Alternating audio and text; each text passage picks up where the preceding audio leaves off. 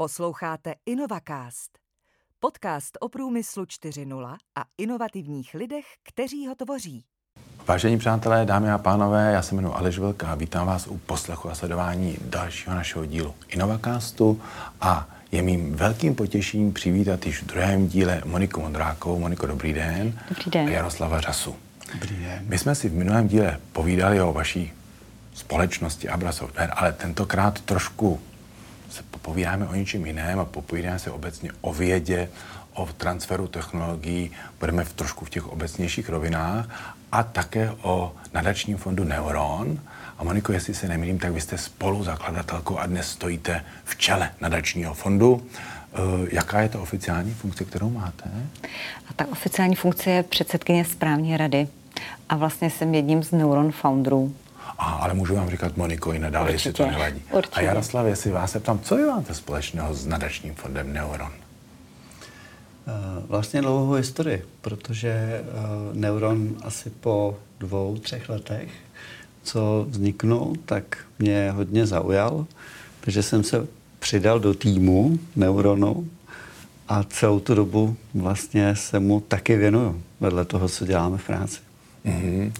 Samozřejmě já si myslím, že eh, nadační fond Neuron už si vydobil své místo na slunci ve světě vědy, podpory vědy vědců. Nicméně možná někdo, kdo poslouchá a úplně vlastně neví, o co se jedná, můžete, Moniko, velice v krátkosti představit nadační fond, co vlastně dělá, co má za sebou, popřípadně jaké byly ty důvody toho vzniku vůbec.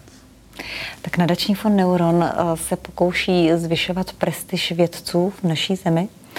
Fungujeme už 12 let a takovým tím prvotním impulzem pro založení fondu bylo to, kdy před 12 lety, když byla ekonomická krize, tak eh, se snižovaly dotace do základního výzkumu a vlastně po Praze vysely plakáty Pomozte české vědě a spousta špičkových vědců začalo odcházet do zahraničí. A nám to bylo líto a mě tehdy přišel do rukou velmi eh, zajímavý životopis Josefa Hlávky, který vlastně popisoval, aby se civilizace a společnost posouvala dopředu, tak je velmi důležité podporovat vědu a umění. A tehdy, protože jsem pracovala pro společnost RSE, tak eh, jsem si říkala, že by to mohlo být to zajímavé téma, kterým bychom mohli podporovat vlastně tu českou společnost, a to je ta věda. A v té době eh, ta prestiž těch vědců nebyla tak eh, na takové úrovni, protože lidé jim nerozuměli těm vědcům. A tím, že já se zabývám budováním značek a PR, tak jsem si říkala, že by to mohla být ta, ta cesta, jak vlastně přiblížit ty vědce té veřejnosti a ukazovat, jak jsou pro nás důležití. Mm-hmm. Jaroslav, vy jste říkal, že vás to zaujalo, takže jste stále přesvědčen po těch letech o tom, že je zapotřebí podporovat vědu nejenom z veřejných prostředků, ale, ale těch vlastně privátních? Určitě, protože je to příklad, který následně ovlivňuje veřejné mínění a to způsobí, že tam jdou ty hlavní peníze z těch veřejných zdrojů. Jako vědu nelze financovat ze soukromých zdrojů jako celek, to se nedá. Spousta základního výzkumu vlastně nemá aplikaci takovou, aby někdo mohl spočítat návratnost investic do toho. Ale že rozhodně existuje celospolečensky, že rozhodně země, které mají vysokou životní úroveň, tak jsou založený na tom, že jedna ze silných složek je, že existuje základní výzkum, věda a že vědě je věnovaná patřičná pozornost, tak to je jistota. Takže myslím si, že soukromé aktivity, jako je Neuron, mají naprosto nezastupitelné místo v tom, že ovlivňují veřejné mínění v dobrém, aby veřejné mínění a veřejnost chtěla podporu vědy. Mm-hmm. Já se zeptám ještě na jednu věc. My jsme zase v Česku na zpátek, máme takové ty své žabomyší války, čili je tady takový sport těch zastánců základního výzkumu vůči aplikovanému výzkumu.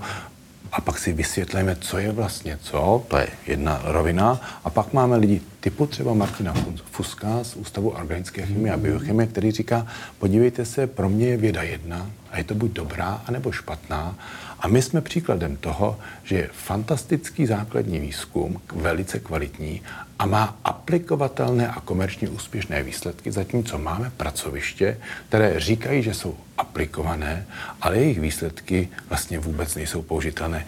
Vidíte to podobně? Máte na to podobný názor, Jaroslave? A nechci vůbec jako provokovat, ale...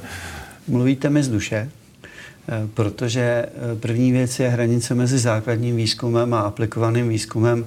Základní výzkum se změní na aplikovaný v té chvíli, kdy někoho napadne, jak to využít. To poznání, které se zrodilo. Takže ta hranice opravdu neexistuje, byť jako každý má před očima se asi umí představit, co tak patří do základního výzkumu a co už potom do té aplikace. Takže třeba chování buněk nebo nějaké části jejich proteinů, to je spíš ten základní výzkum, ale že z toho uděláte léčivo, tak to je už aplikovaný výzkum. Tak tohle lidi určitě jako vidí a naprosto s Martinem souhlasím. A to, co je e, v České republice možná důvodem, proč lidi se někteří se staví proti takové podpoře základního výzkumu, je, že ten základní výzkum e, by mohl projít trochu tvrdší selekcí, kde se dělá opravdu dobrý a světový základní výzkum a kde se jenom tak trošku kopíruje a jenom se lidi vezou. A ty, kde se jenom vezou, by se měli prostě zrušit a mělo by se říct, že nebudeme dělat všechno ze základního výzkumu, ale některé oblasti a v těch budeme prostě jedineční. A to si myslím, že tím, že to tak není a že větší snaha o tu nivelizaci a o takový tom průměrnost, tak vlastně se můžou lidi trošku na to dívat s odstupem, jestli to nejsou zbytečně vynakládané prostředky. Jo. A ještě si můžu jednu věc k tomu aplikovanému výzkumu. Uh, myslím si, že ono to má ještě ten úplně druhý konec té škály, je vlastně vývoj a výzkum ve firmách. Jo. A myslím si, že tohle jsou věci, které každá úspěšná firma by měla zvládat sama. A neměla by o tom říkat, že to je velká věda. Není. Je to engineering, je to prostě aplikace poznání pro potřeby produktů, služeb. Je to v pořádku, je to super, když to ta firma dělá, měla by to dělat, ale nemělo by se to vůbec míchat s vědou. To je to věda není.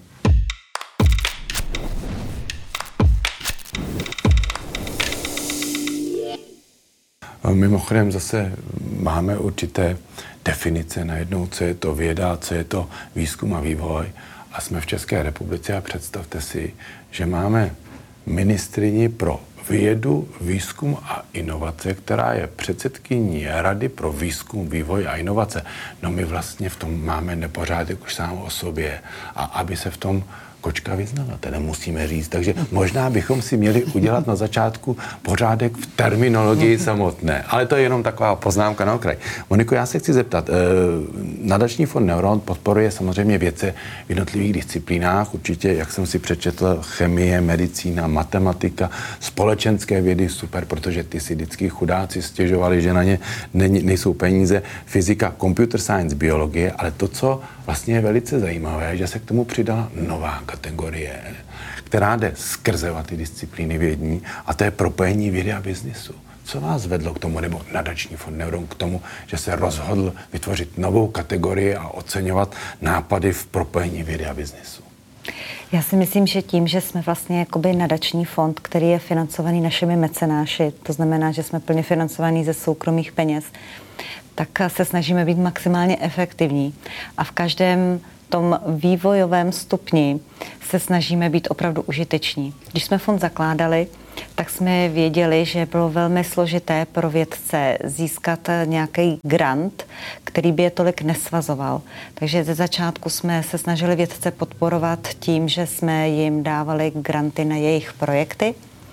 A asi po pěti letech eh, té naší činnosti, kdy jsme opravdu viděli, že to má dopad na to, že i někteří vědci díky tomu získali ERC grant, tak přišla Univerzita Karlova, která začala eh, dávat eh, granty Primus, které jsou větší, nebo jejich více, dávají až 20 grantů za rok.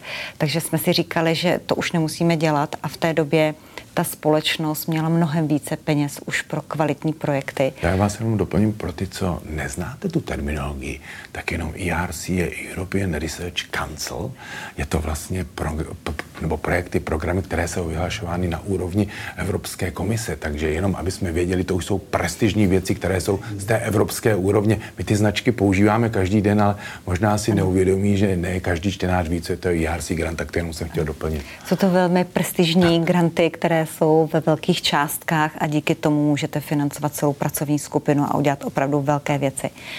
A tak jsme se rozhodli, že vlastně v té době, aby jsme si tady, nechci říkat konkurovali, ale když už najednou je těch organizací více, které, které dělají to stejné, tak jsme si říkali, na co se zaměříme a zaměřili jsme se na to, že budeme dávat uh, ceny neuron a že všechny ceny spojíme s finanční odměnou. To znamená, že začneme vědce podporovat napřímo těmi cenami a už nebudeme poskytovat ty granty. Což se vlastně velmi osvědčilo a vlastně všechny my jsme multidisciplinární, tak jak jste to říkal, a vlastně vědci dostávají, ročně vydáme až skoro 10 milionů na ty odměny pro ty vědce. Takže pro ně to je nejenom prestiž, ale zároveň, protože v té vědě zase si lidé nevydělávají tak velké peníze, tak je to pro ně takové ocenění. No a v současné době, když jsme se ještě teď přemýšleli nad tím, kam dál a jak více pomoci té vědě, tak eh, vlastně tím, že jedním z našich eh, spolu eh, zakladatelů nebo founderů se stal i Martin Fusek a Ústav organické chemie a biochemie, kteří si velmi uvědomují, jak je důležité propojovat právě vědu s tou aplikovatelností, tak jsme se rozhodli, že zrovna téma toho transferu je velmi důležitý. A on je důležitý celosvětově, a my zase v rámci nadačního fondu jsme si říkali, dobře, a jak jít do toho, protože není to o tom, že my bychom zařizovali nebo způsobovali ten transfer, ale vlastně jsme nakonec vytvořili platformu, kde se vlastně potkávají jak vědci, tak zároveň biznismeni a zároveň lidé, kteří vlastně způsobují ten transfer. To znamená, že rozumí jak vědě, tak tomu biznesu. A musím říct, že na to, že vlastně této oblasti se věnujeme teď druhým rokem, tak to má velmi, velmi velký dopad. Ani jsme nebyli, nebo jsme to ani netušili, protože když jsme dali k jednomu stolu všechny tyto uh, zájmové skupiny, tak jsme zjistili, že dost často o sobě neví že vlastně ty uh, mecenáši nebo movití lidé, kteří by rádi investovali a mají investiční fondy, tak oni vždycky říkají, když k nám přišel vědec, tak já před nima zavírám dveře, protože oni vždycky přijdou a chtějí, já mám patent, já z toho chci ale 90%, než to dám z ruky. A vlastně i tím, že jsme podpořili vznik uh, divadelní hry Elegance molekuly, kde je nádherný příběh uh, profesora Holého, tak tam je taky vidět, že ve finále ten investor musí nést ty obrovská rizika, on musí do toho dát ty velké peníze, aby se něco podařilo. A tím pádem si i ten vědec začíná uvědomovat, že to není o tom, že on, když na něco přišel, že jemu patří těch 90%, ale že to je úplně o jiných číslech. Takže si myslím, že v tomto se nám daří dobrá věc a zároveň, co se nám ještě podařilo, tak jsme získali velmi úspěšnou světovou vědkyni a biznismenku Barbaru Paldus, která vlastně se snaží opravdu ten transfer dělat v denodenním životě. Zároveň stojí za 42 patenty, tak ona se stala naší ambasadorkou a začíná vlastně i vést a být takovou poradkyní pro obě dvě tyto oblasti. Hmm.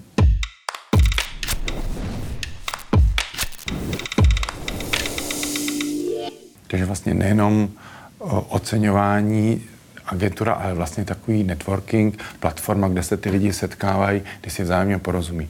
Jsem chtěl Jaroslave k vám, ještě protože vím, že vy jste nejenom aktivní eh, v Neuronu jako takovém, ale ten transfer vás zajímá. Dokonce jsme se několikrát potkali při soutěži, respektive přehlídce nejzajímavějších nápadů z transferu.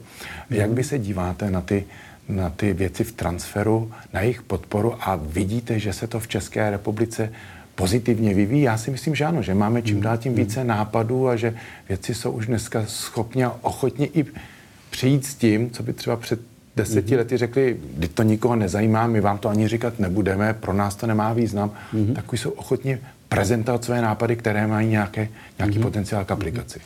Já začnu od konce, úplně s váma souhlasím. Myslím si, že uh, ta situace se výrazně zlepšuje ale všechno je to samozřejmě běh na desetiletí. A to, s čím se ve Spojených státech začalo třeba před 70-80 lety, že v Izraeli 50 let zpátky, západní Evropa 30, už jako systematicky se tomu věnovala, tak u nás řekněme, že běží posledních 10 let, se ty věci vlastně chystají a postupně se to všichni učíme. Je to určitě, určitě je to na velmi dobré cestě A mně přijde fascinující a je to něco, co eh, i v rámci třeba neuronu mě velmi baví, že vlastně když dáte hodně chytrý lidi k sobě, tak přestože dělají úplně diametrálně odlišné věci, že někdo dělá biznis a někdo dělá vědu, tak vlastně velice rychle si začnou naslouchat a začnou se přizpůsobovat. A to je strašně důležitý. Takže my jsme třeba měli první Neuron Club, který jsme měli zaměřený na transfer a šlo o takovéhle setkání, tak z něj odjížděly věci a říkali, aha, tak my bychom vlastně těm našim studentům a postdokům měli říkat, přemýšlejte, jestli to jde využít v životě, to, co my děláme, a jestli z toho jde udělat třeba firma, která bude vyrábět něco užitečného pro lidi, a zkuste o tom přemýšlet nejenom, jak přijdeme na to prolomení té záhady toho světa, ale jak i zároveň z ní uděláme něco, co slouží. A ty biznismeni odjížděli s tím, že říkali, no asi nemůžu jenom koukat na tu návratnost té investice ve chvíli, kdy je tam prostě míra nejistoty toho poznání, který se nemusí stát. Byť už třeba do toho biznesu chodí věci, které už vypadají, už asi hmm. fungovat mm. budou. A druhá věc, musím taky pochopit, že ten vědec, že to je výsledek celého životní práce, tak uh, mu musím vytvořit jistotu, že ho nikdo neokrade, že mu s tím nikdo neuteče, že mu neřekne jenom, tak mi to dej, protože to platil stát, ten tvůj výzkum, tak já se ho můžu vzít, jo? což se taky dělo historicky v, v Čechách. Jo? Takže takový ta míra toho vzájemného respektu, porozumění a co je na všech platformách hezký, a tohle v Neuronu teda a speciálně v transferu funguje, že když je necháte chvíli pohromadě, tak začnou vymýšlet super věci. Hmm. E, taky s váma souhlasím, teď si přišel polivčičku, protože si myslím, že se to opravdu zlepšilo. Teď jsme v nějakém stádiu a naprosto to si myslím, to, co jste řekl, že Spojené státy 70 let, Evropa před 50 lety, je to přesně tak. My vlastně v podstatě tady dobíháme něco, co se nedělo, ale máme možnost se poučit a třeba některé, řekněme, slepé uličky přeskočit, i když to je umění naučit se z chyb ostatních. Ale Češi to umí.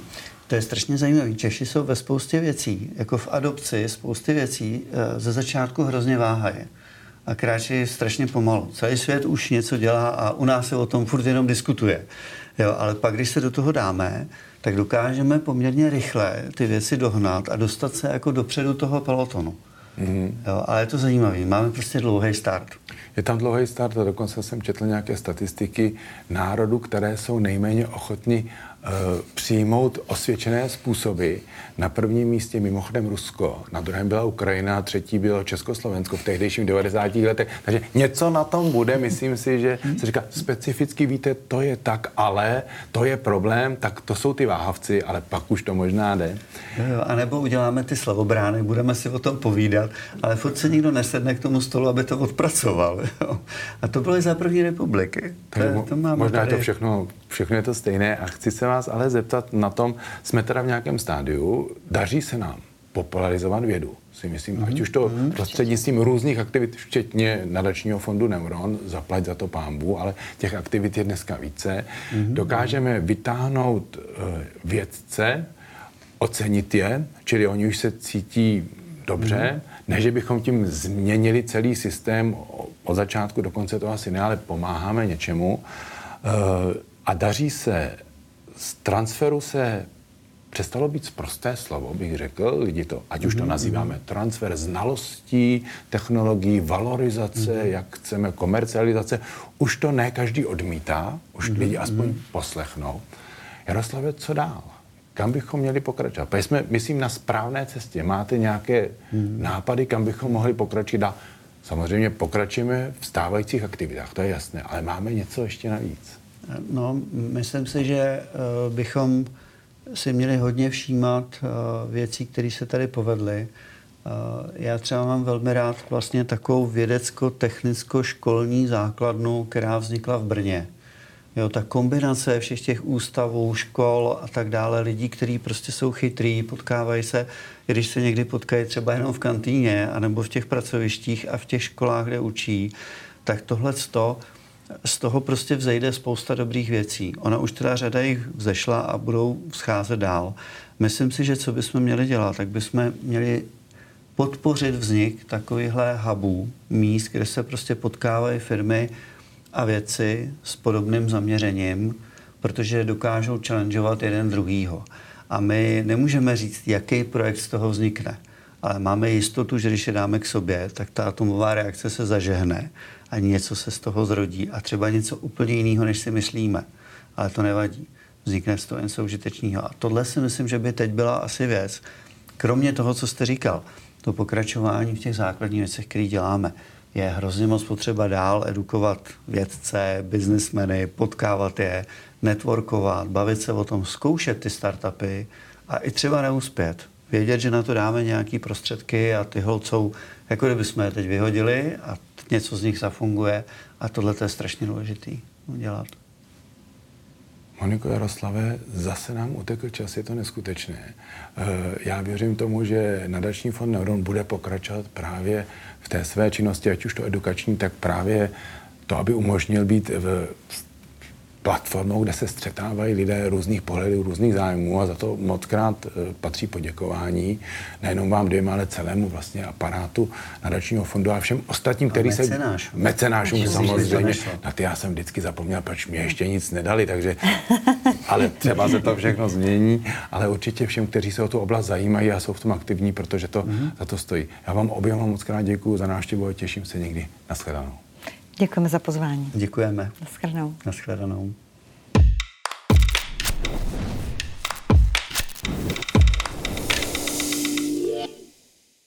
Nechcete nás jen poslouchat, ale také si něco přečíst?